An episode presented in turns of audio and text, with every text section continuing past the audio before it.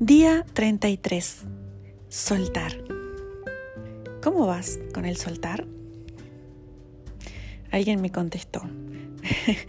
Tengo todo perfectamente descontrolado. Y esa frase se refiere al concepto de soltar hasta el control. Eh, fluir sin el sentimiento de controlarlo todo no es tan fácil, ¿verdad?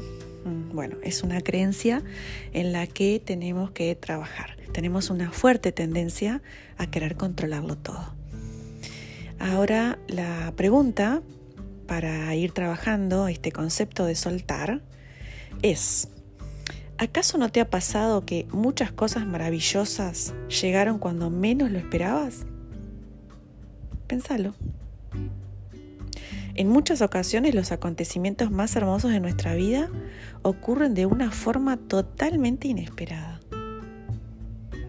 Por eso decimos que hay que abrir los brazos a las sorpresas, hay que abrir los brazos a lo inesperado, a la magia, hay que abrir los brazos a no tener miedo, a no tener miedo de salir de tu zona de confort.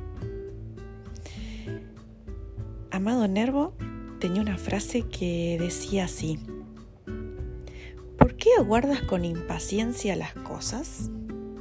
Si son inútiles para tu vida, inútiles también aguardarlas. Y si son necesarias, ellas vendrán, vendrán a tiempo. No planifiquemos tanto. Soltar. Fin del día 33.